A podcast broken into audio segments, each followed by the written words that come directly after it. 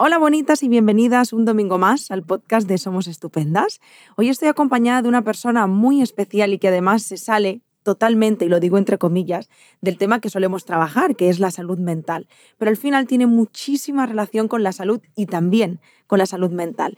Es una persona que estoy segura que conocéis muchas de vosotras. Ella se llama Esther, pero es más conocida en redes sociales como mi enfermera favorita. Hola Esther, ¿cómo estás? Hola Yaisa, muy bien. Muchísimas gracias por tenerme hoy aquí contigo, que me apetecía muchísimo tratar este tema.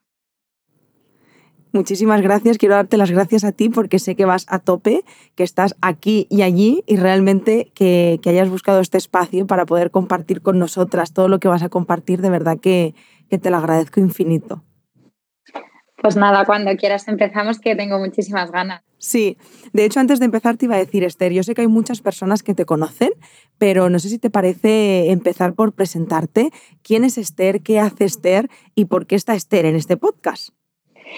Pues bueno, eh, yo soy Esther, tengo 27 años, soy enfermera y me especialicé en urgencias y emergencias extrahospitalarias.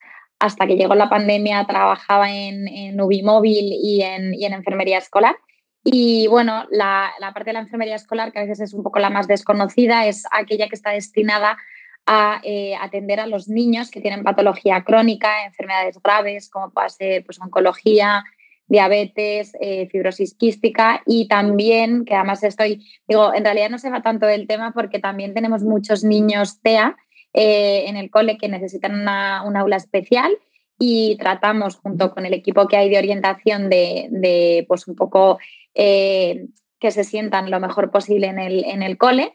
Y eh, bueno, luego mm, trabajos, yo creo que diría que tendría 500, ¿no? Porque me encanta, me encanta enseñar, me encanta llevar la, la salud a, las demás personas y un poco el perfil de mi enfermera favorita surge porque, bueno, soy muy fan de, de influenciar en la salud de, de las personas y yo, pues en el cole tengo ahí un poco mi, mi pinito donde lo puedo hacer con, con los más pequeños, pero eh, se me ocurrió que en vez de quedarme sentada en el hospital o en, o en el centro de salud, eh, si quería llegar a la gente joven, tenía que ir a donde estaba esa gente joven, que eran las redes sociales, y bueno, pues inculcar un poco los valores de, de salud para, para, al final mejorar a la larga eh, la salud de la población.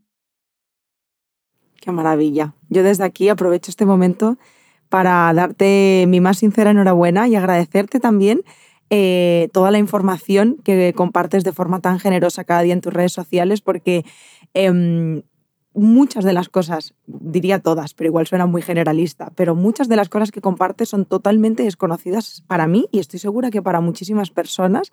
Y es una forma súper amistosa de acercarnos a, fuentes verídicas y científicas de la salud, ¿no? Que, que, a veces vemos la salud como algo como muy lejano, muy del hospital, muy de que no conectamos salvo casos muy específicos y de pronto la información es poder. Así que gracias de verdad.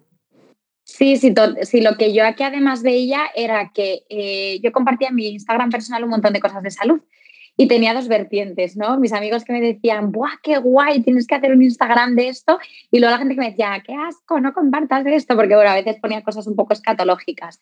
Pero luego te das cuenta de que la gente no puede aprender si no se lo cuentan. Es decir, eh, mm, me di cuenta que estamos como muy obsesionados de parecer muy técnicos, de, pues, de hablar a iguales. Y al final, si yo quiero que me comprenda alguien que no ha estudiado lo mismo que yo, que ha podido estudiar otra cosa diferente, ojo, pues eh, o se lo explico de una forma también más comprensible o yo entiendo, a mí me pasa a lo mejor con la con el fútbol, ¿no? Por, ponerte un tema fácil, es que como no lo entiendo y nadie me lo explica como yo lo debería entender, pues entonces paso olímpicamente. O con el tema de la física, ¿no? A mí me resulta tan compleja que digo, mira, es que me lo explicas de una cosa más terrenal o paso.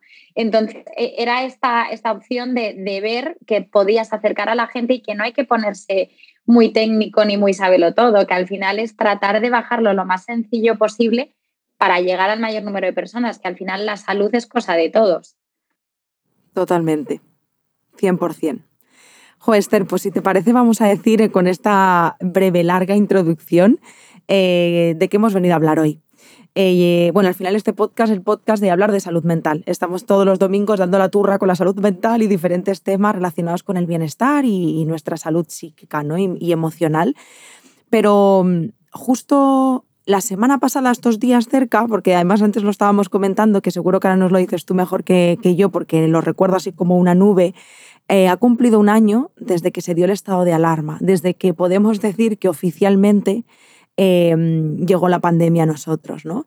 Y hemos hablado mucho, al menos en, Somos Estupendas, desde nuestro blog y en el podcast en algunas ocasiones. Incluso hace un año, cuando pasó todo, yo organicé un congreso de salud mental para poder eh, darle soporte a las personas que se encontraban en situaciones vulnerables. Em, pero al final, si hay alguien, si hay alguna persona o algunas personas que han estado ahí y que siguen ahí pasándolo terriblemente mal, es, es el personal sanitario. Y a mí me apetecía mucho, bueno, desde Somos Estupendas, el darle espacio a, estas personas, ¿no? Y el poder escucharte, eh, que, de alguna forma seas la voz de todas ellas, de todas esas personas, aunque cada una tenga sus particularidades y peculiaridades, de cómo se está viviendo la pandemia desde ese otro lado. Em, pero para empezar me gustaría saber, ¿cuándo, tú, ¿tú recuerdas cuándo empezó esto de la pandemia? ¿Sabrías decir una fecha? Sí, totalmente. Eh, bueno, esto, como decías que lo hemos hablado antes, eh, es una sensación un poco extraña, ¿no? De han pasado tantas cosas que me parece que llevamos tres años de pandemia, pero ha sido todo tan intenso que, lo recuerdo como si fuese hace dos meses. Eh, yo recuerdo el día 11, que por lo menos en la Comunidad de Madrid, el 11 de marzo, y en ese momento me encontraba trabajando en el colegio, y se cerraron los coles. Entonces, eh, sí que fue un poco como broma, ¿no? De qué bien, una semana de vacaciones, porque en un principio, es verdad no recuerdo si fue una semana o 15 días lo que, lo que se anunció desde la Comunidad de Madrid, pero parecía algo gracioso incluso, ¿no? De pues una semanita de vacaciones y se nos adelanta la Semana Santa. Y eh, luego a su vez, yo recuerdo, pues esto fue el día 11, a mí me dijeron igualmente que el día 12 tenía que ir a trabajar y el día 12 yo fui, fuimos algunos profesores, el colegio estaba absolutamente cerrado, no vino ningún niño pero a mí me llamaron para decirme que me reubicaban por estado de alarma, que ahí es verdad que teníamos como un poco de noticia, parecía como la guerra, ¿no? O sea, de que se filtraban informaciones, no sabía si eras verdad, claro. Yo recuerdo el día 12 que cuando nos citaron para reubicarnos nos dijeron que iban a cerrar el país. Y yo digo, esto es broma. O sea, digo, pero, pero totalmente absurdo. Decía, pero ¿qué están contando? O sea, ¿cómo que van a cerrar el país?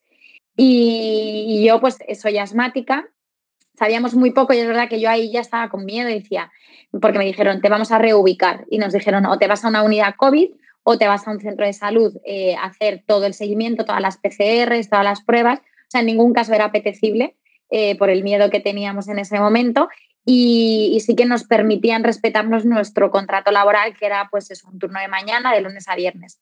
Entonces yo, no por capricho, sino porque trabajaba en otro sitio también por las tardes, pues me fui a, donde me respetaban el horario, que en ese momento pues era un centro, un centro de salud con horario de mañana.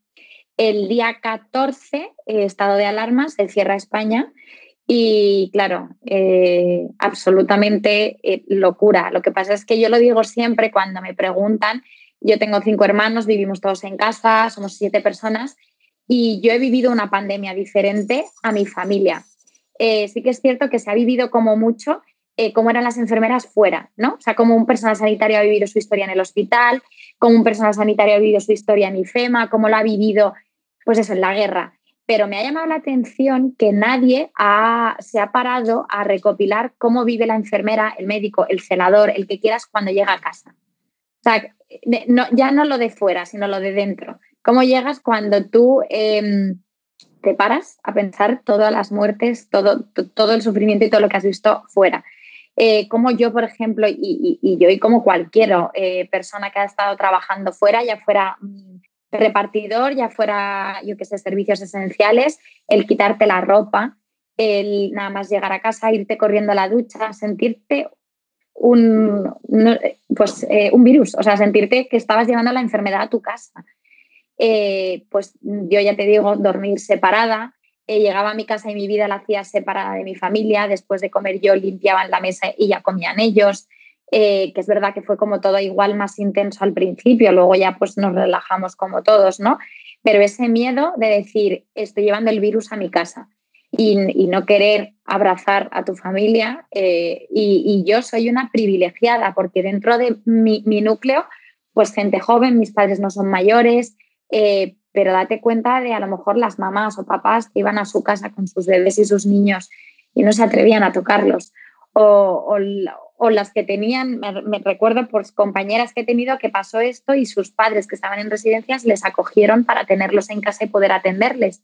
Y decir, es que no me atrevo a tocar a mi padre. Y, estar casi pues como si fueran pacientes en, eh, casa. Entonces es, es, muy complejo, es muy complejo y a mí me llama mucho la atención Mm, que todavía como que nadie se ha parado a ver esto. Si hablamos de datos de salud mental, que he leído varios estudios de que ha habido un 80% de personal sanitario que en algún momento en este último año ha presentado eh, pues episodios de estrés, de ansiedad, e incluso eh, debido también a las secuelas de la enfermedad que hayan desarrollado algún tipo de enfermedad mental. Pero sí, parece como que todo el mundo sabe que es consciente de eso, pero tampoco nadie está haciendo nada. Entonces, eso es lo que decían. La segunda ola será la de la salud mental. Ahora ya llevamos tantas olas que yo no sé si está tocada la séptima, la séptima ola, pero, pero es algo que a mí francamente me preocupa. Has hablado, Esther, mira, es que, bueno, también porque soy una persona muy sensible, pero de verdad que te escucho y, mm, em, o sea, no me puedo ni imaginar lo que, lo que significa, porque iba a decir lo que significó, pero es que hablar en pasado me parece un insulto, porque es algo que sigue pasando. Creo que se aprende a convivir con ello eh, por una cuestión de supervivencia, pero al final sigue estando súper presente esa realidad en vuestro día a día. Em, pero has hablado varias veces de guerra, de la palabra guerra. Y, me gustaría preguntarte si tú personalmente lo has vivido así o lo vives así. O sea, ¿lo vives como una guerra? A ver, a día de hoy no no porque es lo que, o sea, porque es una situación diferente. Eh, por supuesto, hay material, eh, yo ya no estoy, o sea, a mí, a mí me arrancaron de mi realidad y me dijeron, toma, te vas allí y te apañas como puedas eh, a un sitio nuevo que no había trabajado, con un equipo nuevo que no conocía, de la noche a la mañana ponte a hacer esto. Las PCRs ahora son del pan de cada día, pero yo no había hecho una PCR en mi vida. Eh, las PCR se hacían, sí se hacían, ya existían, se inventaron hace muchos años, pero se hacían eh, a nivel de laboratorio, de estudios. Entonces, es, te sacan de tu vida, te, llevan a otro sitio. Y es que, o sea, yo digo guerra, pero porque por supuesto que lo viví como una guerra. O sea, es que yo a las dos semanas de estar en mi puesto de trabajo, lo recuerdo como si fuera ayer que a mí me vino una señora de salud pública, nos reunieron al equipo de trabajo y nos dijeron, estamos en guerra biológica. Esto significa que lo que haya se utiliza, que lo que haya que hacer se hace, porque eh, se ha vivido como mucho también la realidad del hospital. Yo en mi caso estaba en un centro de salud, ¿no? Y tú sabes, bueno, no, lo sabes, claro, pero atender llamadas de gente llorando, de gente desesperada, de gente gritando, de ataques de ansiedad, de personas que estaban ahogando en casa y que a nosotros nos digan, tenéis que elegir a quién le mandáis la ambulancia. Y eso era decidir también quién se moría en casa, porque luego volvías a llamar a las horas o al día siguiente y ese paciente había fallecido. Eh, mi traje, yo, ah, en, recuerdo la primera semana a mí me dieron una mascarilla y tenía una mascarilla quirúrgica para la semana completa. Que luego eso cambió, pero en ese momento a mí es que eso me parece la guerra. Y más, o sea, es insultante, por supuesto, decir eso cuando conoces la guerra de Irak, ¿no? O sea, cuando conoces una guerra de verdad. Pero es mi realidad y para mí, yo que tengo 27 años, para mí eso ha sido la guerra y yo no he vivido otra cosa y yo no he conocido otra cosa. Entonces, em, el hecho de, pues yo recuerdo el traje que me dieron a mí para dar la primera, para hacer la primera PCR, que entramos con más miedo que vergüenza una médico y yo a hacérsela a una paciente, era, era ridículo. O sea, era eh, una bata eh, unas gafas de plástico que se me caían, que no tenía ningún sentido, que me las pagué con esparadrapo al pelo y una mascarilla quirúrgica. Y, esa paciente a la que le hicimos la PCR, claro, ahora tú, imagínate que ahora se hacen... Mira, yo antes de irme de, donde estaba trabajando, eh, acabé haciendo unas 150 PCRs diarias. Cuando yo empecé allí, hacíamos cuatro a la semana y nos decían, claro, siempre era positivo, porque nos decían al paciente que peor, peor, peor, peor veáis, que obviamente sea mm, claro, le hacéis la PCR, porque era lo que había, o sea, no, teníamos más PCRs. Entonces, eh, claro, mm, sabías que al paciente que te metías a hacer la PCR era, positivo. Ahora no voy a decir que he perdido el miedo, pero a lo mejor sí que has perdido un poco ya esa, mm, pues ese estado de alerta constante. Entonces se vive de otra manera. Yo ahora no considero que estemos en guerra, tenemos material. Yo hasta el viernes que dieron de alta a mi abuelo he podido gastar, eh, porque me parece gastar también, y lo entiendo en ese concepto, EPIs para, pues eso, nos han dejado unos días en concreto, eh, en una hora concreta, en un momento concreto, ir a verle y era impensable que antes se gastase un EPI para que tú pudieras ver a un familiar. Entonces, no es lo mismo ni de broma. Pero eh, yo he tenido, o sea, vamos, es que ya te digo, lo tengo grabado, me, me acuerdo de la cara, me acuerdo de la persona, me acuerdo de la ropa que llevaba esa persona que nos dijo, estamos en guerra biológica. Entonces, queda feo decir que en el primer mundo, pero es que es verdad, en el primer mundo no estamos acostumbrados a no tener medicación, no estamos acostumbrados a no tener material, no estamos acostumbrados a no tener sanidad.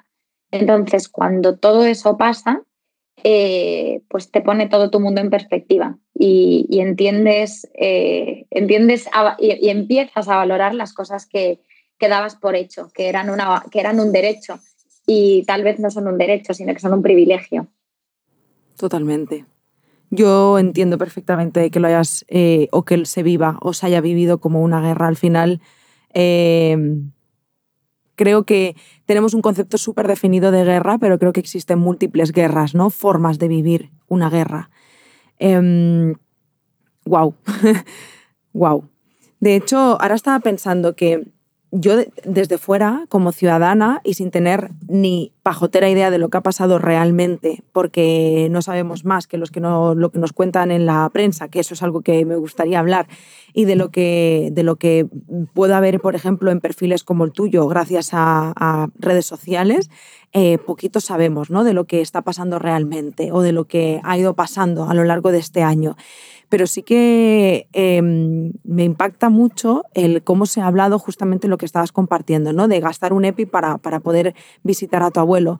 Pero la realidad es que a lo largo de este año hemos aprendido a dar a luz sin acompañantes, a no poder visitar a los familiares, a no poder asistir o despedirnos en un, en un, en un tanatorio. O sea, como personal eh, sanitario, ¿cómo se vive esto acompañando a los cientos de miles de personas que no han podido estar presentes con sus familiares, tanto pacientes como familiares de pacientes? A ver, es que es, es indescriptible. O sea, es indescriptible. Y yo ahora que, por ejemplo, he tenido suerte que durante la pandemia no he tenido a ningún familiar ingresado, o sea, sí con COVID, pero no ingresado. Entonces, tú imagínate cómo debe ser que la médico que estaba atendiendo a mi abuelo me dijo, Esther, es que da un cambio tan bestial tu abuelo cuando os ve a uno de vosotros aquí, que habilitó, eh, pues eso, algunos horarios, porque decía, Esther, es que hace más la visita que, que, el tratamiento que le estamos poniendo. O sea, eso es lo que me dijo a mí la médico de mi abuelo. Me dijo, no es porque seas tú, porque la médico no sabía ni quién era yo, que digo, me daba miedo, fíjate, reconocer que había ido a verle porque he tenido la suerte que la han ingresado en el hospital donde yo he trabajado cinco años, pero yo no conocía a la gente, yo no conocía al personal y yo no he hecho uso de, mi perfil o de tal para que me dejaran, en absoluto. Eh, de hecho, se han portado maravillosamente sin conocerme ni siquiera, que ahí es donde ves la, realidad humana. Pero la propia médico, que no sabe quién soy, que no me ha visto en mi vida y es una señora mayor, o sea, que estoy segura que no tiene ni, ni pajorera idea de mí, eh, me decía eso, me decía, Esther, es que es tan bestial el cambio y la evolución que tiene tu abuelo cuando habéis venido, dice que es que necesito que vengáis, aunque sea un tiempo, porque es que lo estoy viendo en su mejoría. Entonces, no, es una historia que yo te cuente, es que es la vida que yo he vivido, o sea, es la experiencia que yo he vivido. Y la he vivido ahora. ¿Qué pasa? Que yo eso lo sabía, o sea, eh, de ahí surge ¿no? la, iniciativa de acortando la distancia. Eh, yo soy la persona más friki de la tecnología, me encanta todo, no sé qué decía, pero ¿cómo puede ser que, yo, que mi hermana que vive en Canadá, o sea, que yo, yo fui al parto de mi hermana a Canadá y retransmití el parto de, mi hermana a mi madre por, por, WhatsApp, o sea, por, por videollamada. Digo, ¿cómo puede ser que ahora mismo, con un mundo tan digitalizado, eh, que vale, que sí, que estamos en guerra, que todo el mundo a su casa, ¿qué tal? Digo, pero no podemos permitir que la gente se vaya sola. Y, y hemos hecho videollamadas de gente que sabemos que se ha muerto mm, horas después. Hemos hecho videollamadas de gente que después de 40 días en la UCI ha vuelto a conectar con su familia. eh, eh, que, es, que esto es algo muy importante. O sea, gente que, que, se encerró 60 días en el hospital, para ellos fue un, eh, me has arrancado de mi vida y, y, me has metido entre cuatro paredes y no sé nada de fuera. Y es una cosa que repito siempre, porque desde fuera yo misma informaba a familias de, bueno, de lo que se podía informar y los de fuera tenían algo del de dentro, pero el de dentro no tenía nada de fuera. Eh, había personas que se pensaban que les habían abandonado. Eh, había personas encima, nosotros, cuando yo ya te digo, yo trabajé la pandemia en, en, atención primaria, en centro de salud, pero los días libres me iba voluntaria a hacer estas videollamadas, ¿no? Y, te dabas cuenta que, lógicamente, por el riesgo y por todo, el personal entraba lo mínimo posible a la habitación. Entonces, tú sabes lo que es estar 60 días entre cuatro paredes, que no sabes nada, que no entiendes, que, que, la realidad que había fuera era ajena a ti. Total. Eh, y además que íbamos vestidos de alienígenas. Es que encima yo recuerdo que se me empañaban las gafas, entonces es que ni te veían los ojos. Y yo vi, no sé dónde, en redes sociales, vi que hubo un chico que se imprimió una foto suya y la plastificó. Porque el paciente no sabía ni quién, quién venía a verle. Entonces me pareció una idea muy buena. Yo imprimí una foto mía y la plastifiqué. Entonces yo, claro, encima entraba en la habitación con la foto y ya sabían que iban a hacer la videollamada y se ponían súper contentos. Pero, pero porque no sabían, no sabían nada, no, no sabían quién era. O sea, es que ya, ya, igual soy muy pesada con esto, pero te lo prometo que, que cómo debe ser que de la... porque ahora estamos súper acostumbrados a ver a gente en EPIs, a, a todo, pero tú imagínate si ya nos pareció extraño cuando veíamos a las primeras personas con mascarilla en la calle, Tú imagínate el que entra a un hospital y de repente todo blindado, nadie viene a verte, eh, mm, no ibas con dinero, la televisión no funcionaba, que eh, mucha gente ingresó sin cargador, no tenía el móvil, o sea que no es todo mm, tan fácil como pareció, que de verdad que la, la, historia que se vivió dentro es, es otro mundo. Hablaban incluso no, no, no, no. O sea, encantada de que compartas y poco tengo yo que decir, porque de hecho te estoy escuchando y digo, no, no me lo puedo imaginar. Es que no hay forma humana de imaginárselo. O sea, creo que es algo que o vives o no sabes de lo, no tienes ni idea. Porque es que no me, no, me, me queda grande, fíjate. ¿sabes? Me queda grande poderme imaginar una situación así. Sobre todo también creo que es algo como súper importante remarcar, no sé qué piensas tú, con, con, una enfermedad tan sumamente desconocida. Porque si a ti de pronto alguien te dice, mira, te pasa esto, es como, bueno, eh, lo conozco más, lo conozco menos, pero conozco a alguien que lo tuvo, yo qué sé. Siempre tienes como una referencia, algo a lo que agarrarte. Pero si de pronto es a una fecha de hoy, yo reconozco que tengo muchísimo hola. Sí. Es aún, es una fecha de hoy y reconozco que yo le tengo miedo al virus, que asocio el virus con la muerte, eh, que lo llevo fatal. O sea, es como reconozco que lo llevo fatal y me cuido mucho porque este miedo al contagio es como heavy, ¿vale? Y es justamente por eso, porque no sé tampoco cuánto de verdad hay en la información que tengo, porque en realidad no sé ni cuánta información tengo. Es todo, es todo tan confuso que, que realmente me duele. Entonces no me puedo imaginar, sobre todo hace unos meses o incluso al principio, cuando el desconocimiento era aún más grande y de pronto te ves en una situación así, es que tiene que ser súper doloroso. Y luego, mira, has dicho una cosa muy importante que has dicho, no conozco la enfermedad y el miedo a la muerte, ¿no? Y sí que es verdad que luego eh, ha habido personas que decían, eh, pues cansadas de esta situación, que yo de verdad que me pongo en su lugar, que decían, es que con una mortalidad tan baja, qué chorrada, esto no me afecta, eh, solo afecta a la gente mayor.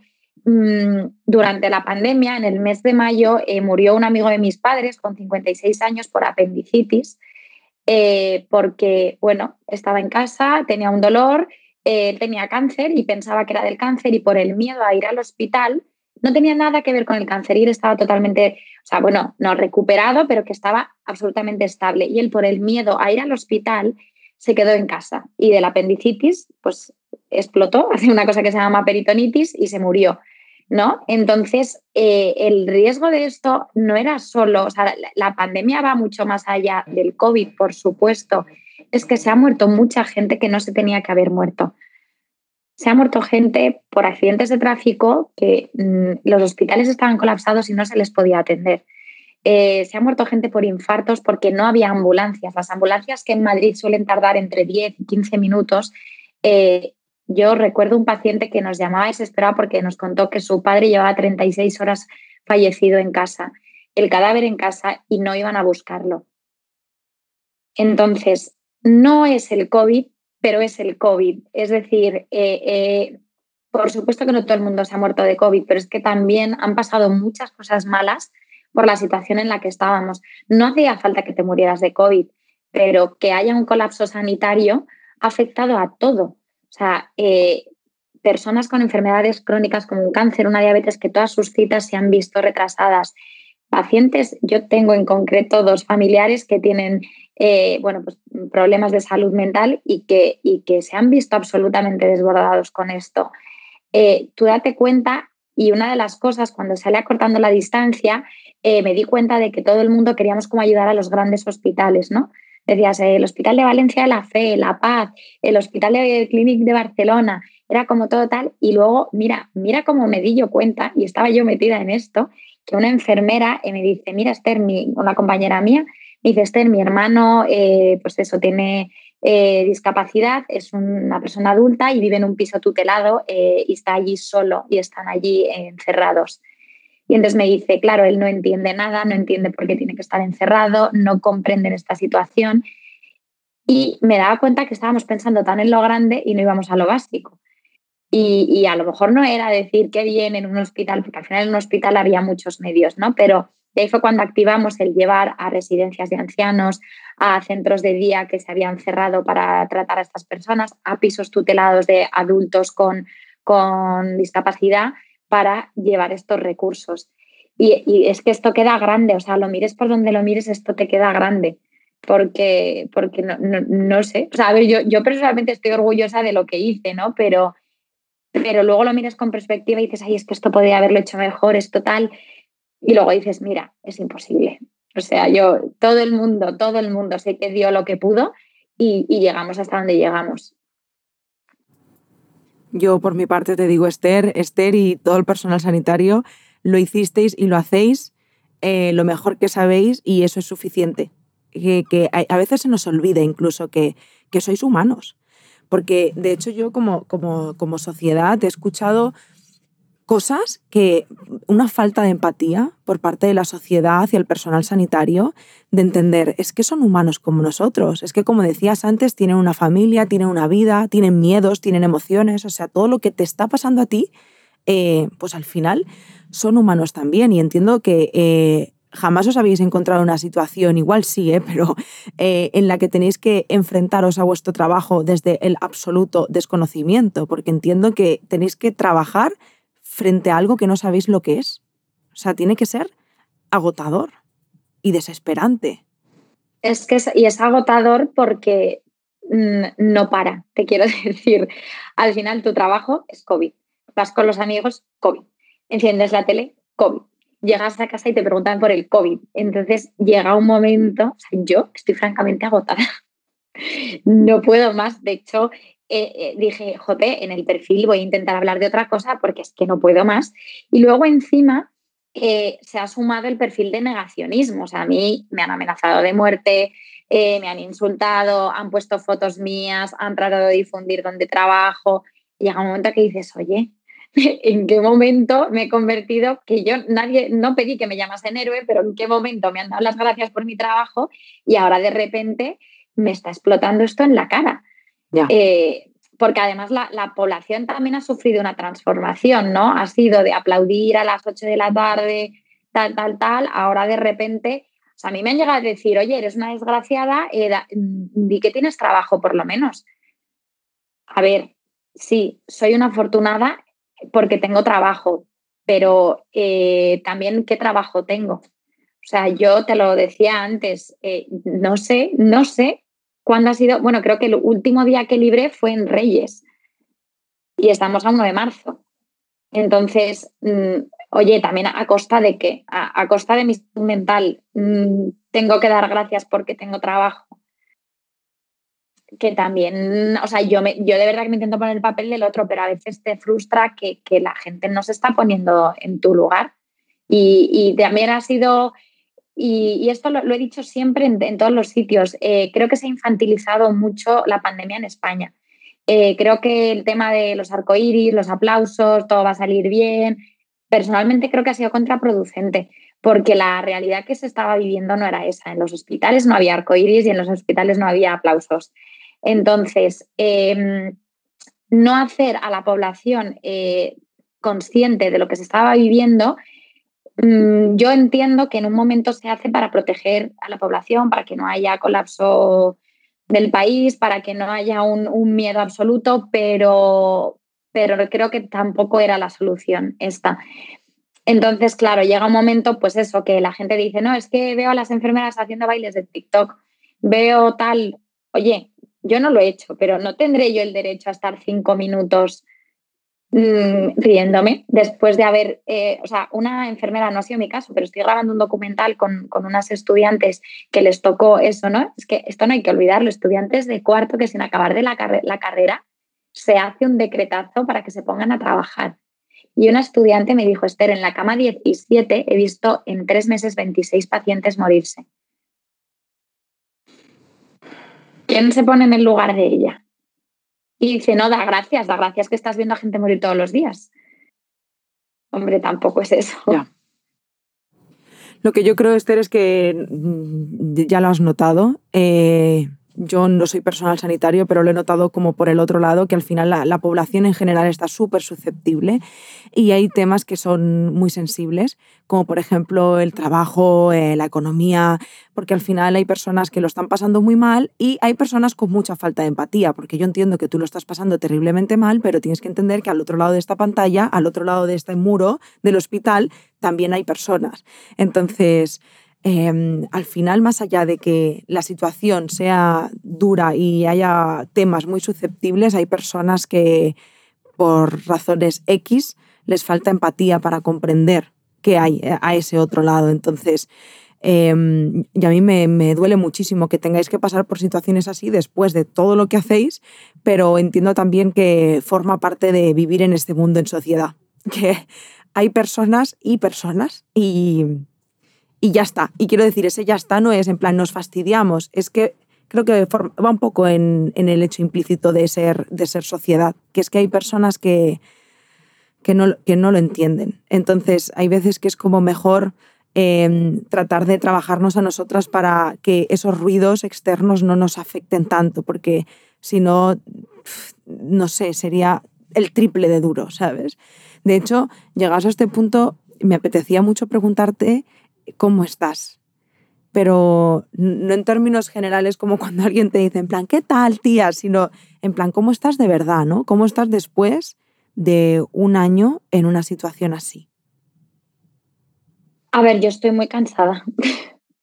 estoy muy cansada, lo digo y lo diré. O sea, yo considero que soy una privilegiada porque yo en mi situación he podido volver al colegio, estoy como coordinadora COVID, que es verdad que es eh, un trabajazo, pero, pero, pero alucinante, eh, porque estoy sola, soy la única profesional sanitaria del centro, pero, pero dentro de que soy una privilegiada, eh, estoy cansada, estoy agotada. Es lo que te decía, ¿no? Es continuamente el COVID. Te digo, pero ¿cómo voy a superar esto si es todo el rato. Yo este verano no me he ido de vacaciones porque no se podía, o sea, porque tam también trabajaba el verano. Me hace una gracia, bueno, entre comillas, eh, este año eh, en enfermería tenemos contratos súper precarios, súper precarios del nivel de que yo tengo más de 40 contratos de un día. O sea, de te doy de alta, te doy de baja, te doy de alta, te doy de baja. Eh, contratos en los que yo acabé la carrera en mayo de 2015 y yo jamás había tenido un mes de vacaciones.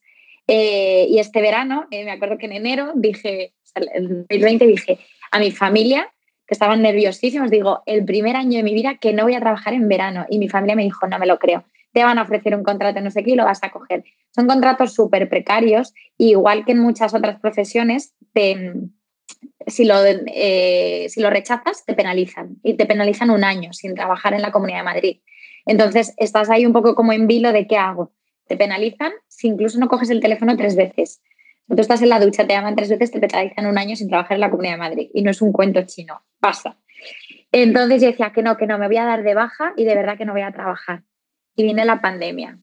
Y yo era, ya hice mi primer verano en cinco años que no iba a trabajarlo. O sea, yo he empalmado contratos toda mi santa vida y doblado en pública, en privada, ta, ta, ta, ta. encuentras una pandemia. Y llevas un año, ya no es solo trabajando de esto, sino con lo mismo. Y luego lo, lo, que implica, ¿no? Porque yo he vivido una realidad, te lo decía antes, he vivido una realidad diferente a mi familia y diferente a mis amigas. Entonces mis amigas no entienden que yo no me quiera saltar, que son chorradas, ¿no? Pero yo no me quiero saltar, pues eh, oye, que aunque vayamos a casa de una, si el límite son seis, yo no me voy a juntar con diez en una casa, ¿no? Y él, eres una aburrida, es que eres una amargada, es que no sé qué y te cansas. O sea, te primero porque yo he vivido otra realidad, o sea, ellas no han vivido lo que yo he vivido y yo respeto que ellas tengan otra experiencia vital de esta pandemia, que es que es absolutamente comprensible, pero no entienden lo que tú has visto. Entonces, cuando tú has visto lo que has visto, te cambia la vida, o sea, pues como la persona que ha vivido un abuso, de un maltrato y, le cambia la vida, y como una persona que ha vivido un familiar alcohólico y le cambia la vida, pues es que esto es igual.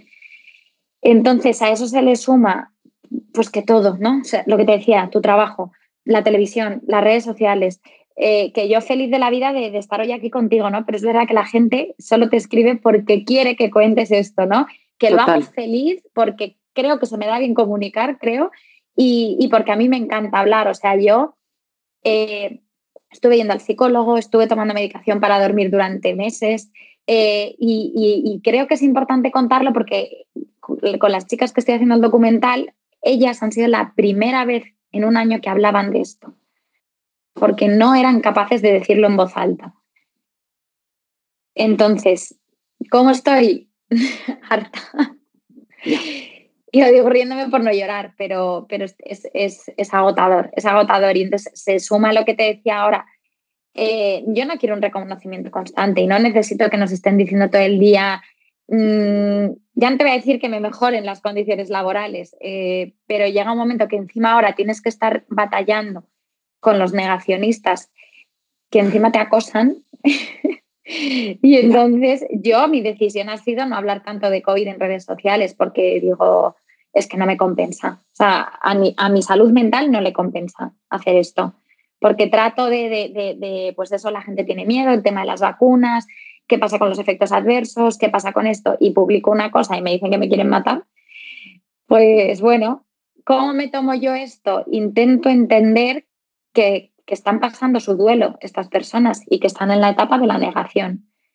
Y, y bueno, pues no me canso de, tratar de explicar, pero obviamente también protejo mi salud mental y yo no puedo estar exponiéndome. Eh, soy un personaje, entre comillas, público, eh, porque tengo mi perfil público, pero, pero eso a, mí no me compensa. Pues, ¿qué quieres que te diga? Hago un post de los lunares, hago un post de cómo hacer la fotoprotección, hago un post de, mm, de otras cosas que, que, que, a mí me gustan, que creo que son útiles y que, y que me protegen un poco. Pues claro que sí. O sea, son tus redes sociales, haz siempre lo que te haga feliz. Eh, porque, hija mía, eh, las redes sociales tienen ese lado oscuro que asoma muy pronto la ventana, ¿eh? Viene como muy pronto a picar, a picar la puerta.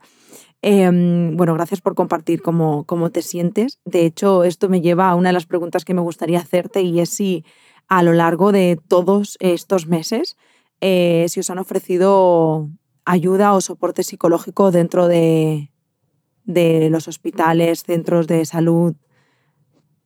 Sí, yo la verdad es lo que te decía, como trabajo en, contacto con pues esos psicólogos, médicos y enfermeros a nivel luego académico, o sea, clase con ellos, he tenido bastante facilidad, pero yo la verdad lo que he visto en redes, lo que he visto en la televisión, me ha dado la sensación de que sí que se ha tratado de, ayudar. Eh, a nivel psicológico, a mí me llegaban muchos eh, anuncios, por decirlo de alguna manera, de, oye Esther, estamos ofreciendo ayuda psicológica gratuita, si alguien lo necesita, que nos, que nos escriba. Yo creo, fíjate, que he visto mucho ofrecimiento, pero luego he visto a muy poca gente que ha cogido esa mano, que se ha atendido. Eh, sí que he visto, pues eso, de parte de los psicólogos, esa, ayuda, ese, además esa ayuda desinteresada, de, sus ratos libres, de lo que fuera, de consultas online, de consultas, a mí me atendieron por teléfono. Y, luego me ha dado la sensación de que nosotros, eh, yo, yo, es que soy muy fácil de decir estoy mal y necesito ayuda, o sea, a mí no me ha costado nunca esa parte, ¿no? Pero sí que la sensación que he tenido de, de los sanitarios es de no estoy bien, no, no, lo necesito. Y luego han explotado. Entonces, es, es, es, la percepción que yo he tenido, ¿eh? que no sé si ha sido así en todas las realidades. Probablemente haya habido gente que no ha encontrado esa ayuda y la quería y la ha buscado y no la ha encontrado pero si tuviera que decirte algo, la experiencia que yo he tenido es que, es que ha sido esa.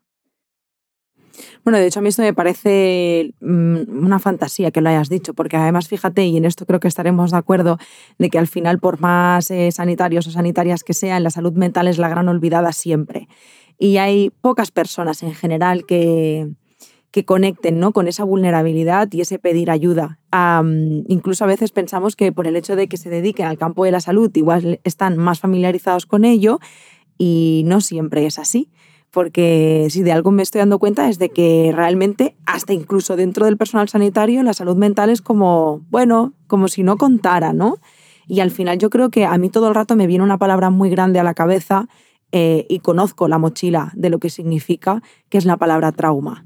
Y yo creo que esto no va a quedar así para muchas personas y que no va a pasar en vano para la vida de los sanitarios, que nos pensamos que esto ya está y ya me he acostumbrado,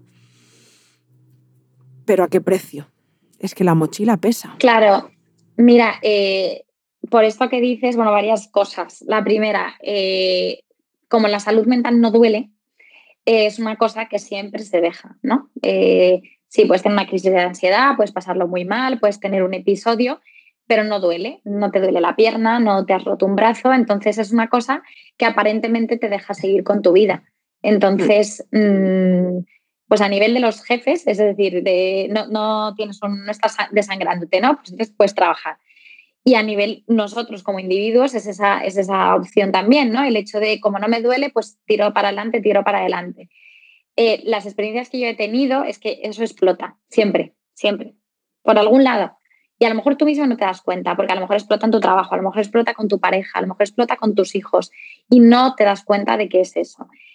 Pero es que, claro, hay una cosa, eh, y esto rescatando lo que tú has dicho de trauma, eh, yo tengo una profesora de la universidad que, mantengo contacto con ella y a mí me marcó porque ella atendió el 11M. Y, y claro, ella dice, a mí el 11M, o sea, me, traumatizó mi vida entera y, lo sigo recordando y lo sigo reviviendo y tal. No lo recuerdo muy bien porque creo que yo tenía ocho años o así cuando pasó el 11M, pero ¿cuántas personas murieron? Eh, es que no me acuerdo ahora mismo. Sé que no fueron dos mil, y pico dos mil y pico heridos y es que ahora mismo no recuerdo los muertos, ¿no? Pero tú date cuenta que aquí en España los muertos que hubo durante las épocas más malas equivalen a tres aviones estrellándose al día. O sea, cuando fue Hispaner, eh, aquel avión que se tal, o sea, tú imagínate eso. ¿Vale? Entonces, eso es imposible que no haya dejado huella. Es imposible.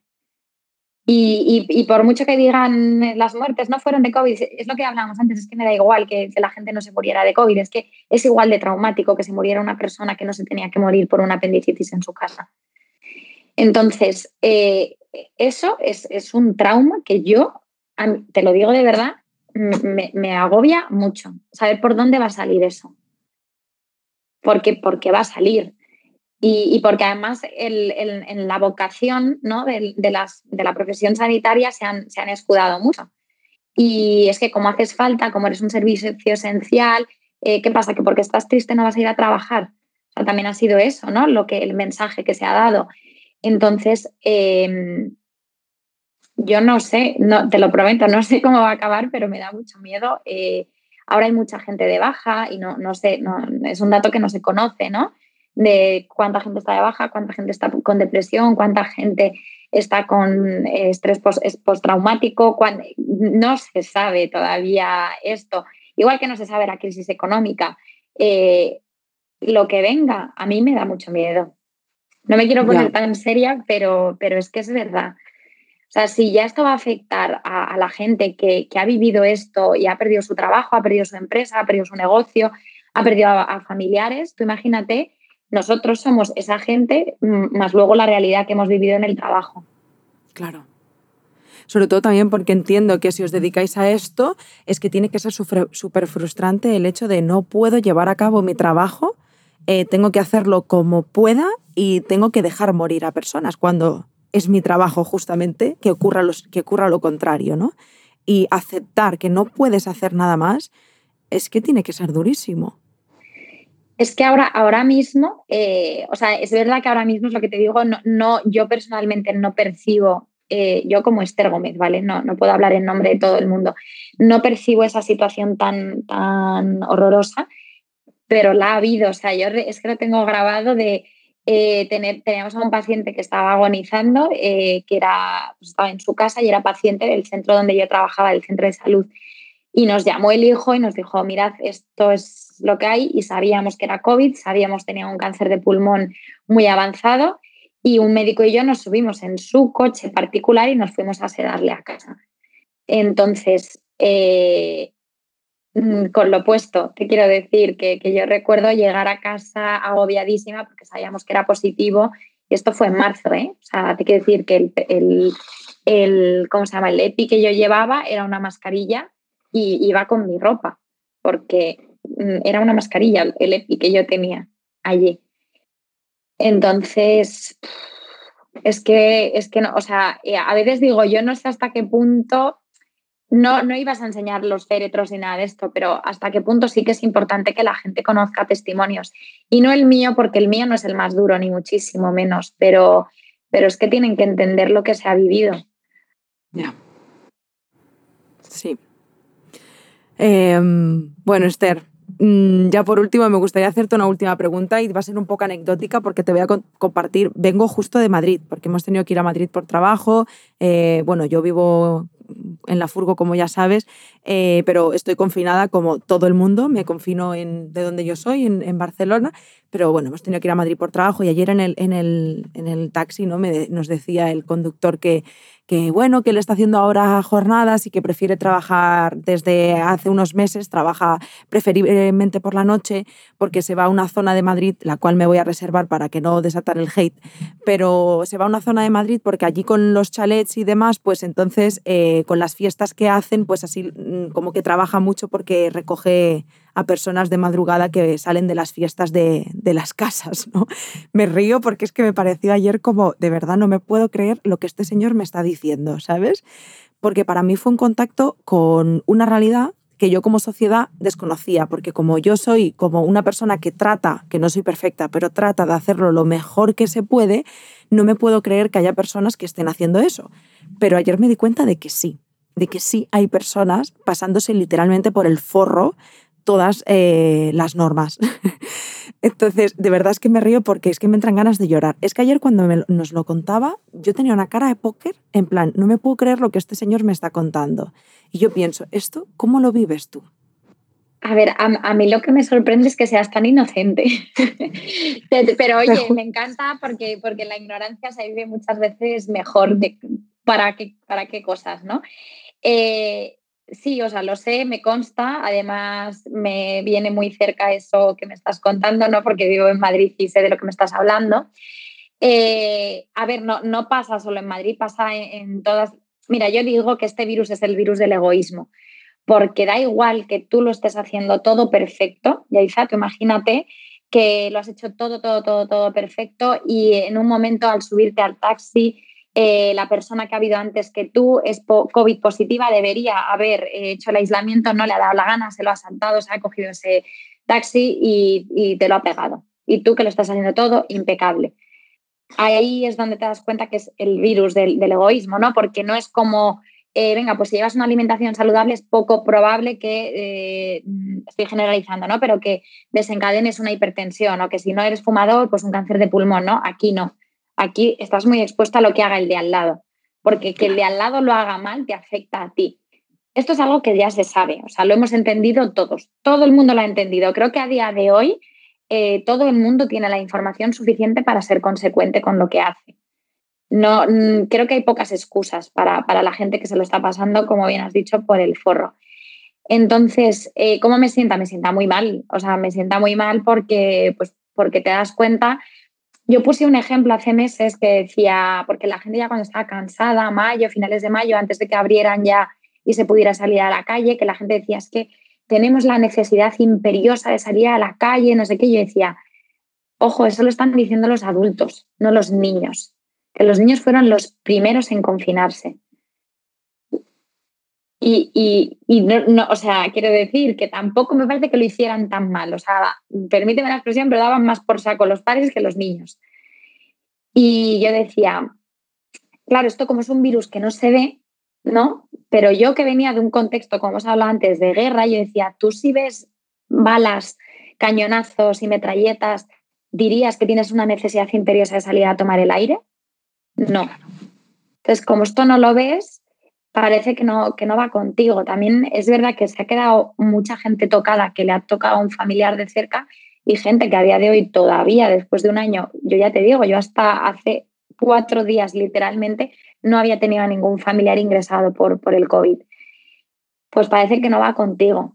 Entonces eh, es, es, muy frustrante y a mí me ha pasado con gente conocida, o sea, que no son desconocidos de tal, no, con gente conocida que no lo entiende quiero ponerme en su lugar y quiero entender que están cansados, pero claro, cuando el argumento es, es que hace mucho que no salgo de fiesta y me meto en una fiesta clandestina contra 50 personas y tú llevas 70.000 días seguidos trabajando, pues dices, ¿de verdad era tan imperioso eso?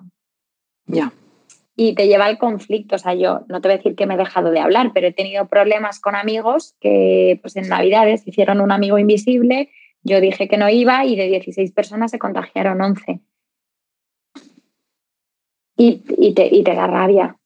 Y luego encima es que te, conviertes, o sea, una cosa que no hemos hablado, y perdóname que no sé si me estoy extendiendo, pero eh, los sanitarios hemos sido sanitarios en el trabajo y en casa. O sea, yo he sido la enfermera de, de, de, todos mis amigos, de los amigos de mis amigos, de, oye, Esther, que te soy amiga de no sé quién, que es que me ha dicho que tú me puedes ayudar y tal. Y entonces, que esa es la parte que no te he contado, claro, de audios, mensajes y consultas de conocidos y de amigos y de tal, mm, y tú quieres atenderles y quieres ayudarles. Entonces, te puedes imaginar el agotamiento, ¿no? Yo creo que ya te he cansado solo de contártelo. No, porque, o sea, no, no, no, por supuesto, o sea, eh, yo como sociedad estoy agotada, eh, estoy agotadísima. Y mira que dentro de todo considero que lo he llevado bien, eh, pero estoy, estoy agotada. Y, yo sé que lo hablo también desde un punto privilegiado, pero los privilegios no, pueden, no pueden hacer que no me permitan quejarme, porque nos tienen que permitir quejarnos también. Pero no me puedo ni imaginar, de verdad, por más que me lo expliques, lo que debe significar para ti o para el personal sanitario en general, porque es que no me lo puedo imaginar, porque al final yo tengo un factor que es no estoy ahí, ¿sabes? No estoy ahí viviendo todo esto que me estás contando. Entonces, si yo estoy agotada, es, bueno, ni, me imagino, ¿no? Como te digo. Sí, pero muy mini, muy, muy, muy pequeña. Em, bueno, Esther, hay una parte que me gustaría compartir con las personas que nos están escuchando, que, que, tú ya sabes y es parte del motivo de que hoy estemos juntas y espero de corazón que te podamos grabar un podcast más adelante, hacer un directo o conocernos eh, sin que sea para hablar del COVID, por favor, que eh, eres una grandiosa profesional y hay mucho más que Esther y el COVID. Entonces, ojalá que podamos coincidir más adelante. Pero bueno, también en parte la razón de este podcast y de poder compartir todo esto es que, bueno, desde Somos Estupendas eh, nos dábamos cuenta ¿no? de esta necesidad de poder eh, acompañar a personas que lo necesiten y, bueno, decidimos crear un congreso gratuito de salud mental para aportar herramientas al personal sanitario. Y es importante entender que para nosotras, personal sanitario es toda persona que, que considere que necesita eh, esa herramienta.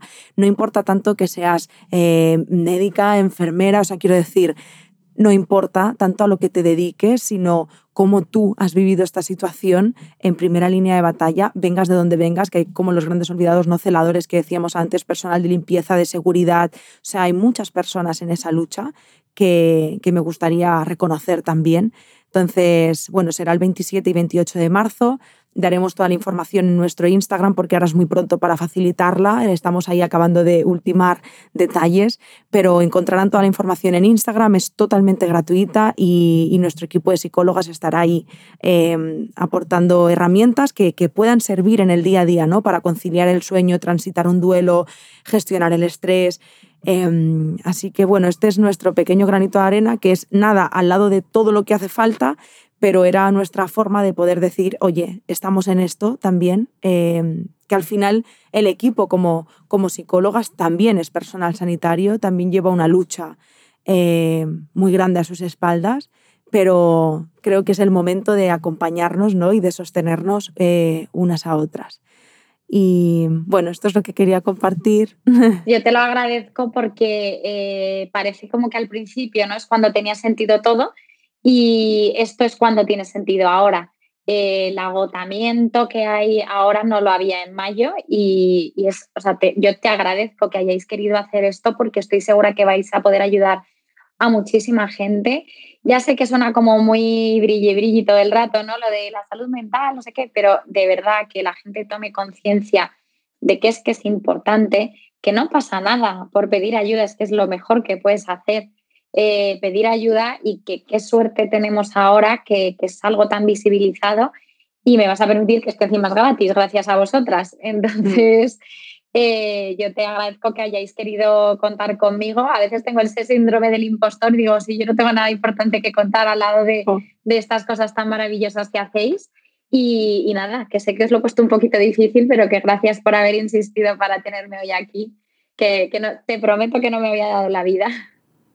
No, no, gracias a ti, ya te lo decía el otro día, de verdad, Esther, gracias a ti porque para mí es un honor que hayas sacado este espacio eh, para poder hacer este podcast. Así que de verdad te lo, te lo agradezco de todo corazón en mi nombre y en el nombre de todo el equipo. Eh, muchísimas, muchísimas gracias. Gracias también por compartir de forma tan generosa todo lo que has compartido. Y lo dicho, espero de verdad que volvamos a coincidir y que no sea para hablar del COVID, porque hija mía, qué fritura. Si todo va bien, estaré en junio en Barcelona con la, con la Universidad de Enfermería, que me han invitado como madrina y, ya nos tomamos ahí algo bien, bien. Ojalá que sí.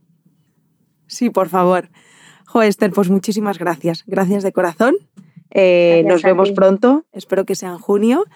Y a vosotras quiero daros las gracias una semana más. Eh, este podcast en especial sí que me gustaría deciros ¿no? que, siempre os lo pido, pero y os lo agradezco, pero que lo compartáis eh, si tenéis alguna persona que, le pueda ir bien este congreso. Y mm, gracias por escucharnos, por estar aquí un domingo más y, y nada más, que nos escuchamos y nos vemos el domingo que viene. Un besito muy muy fuerte. Adiós. Chao.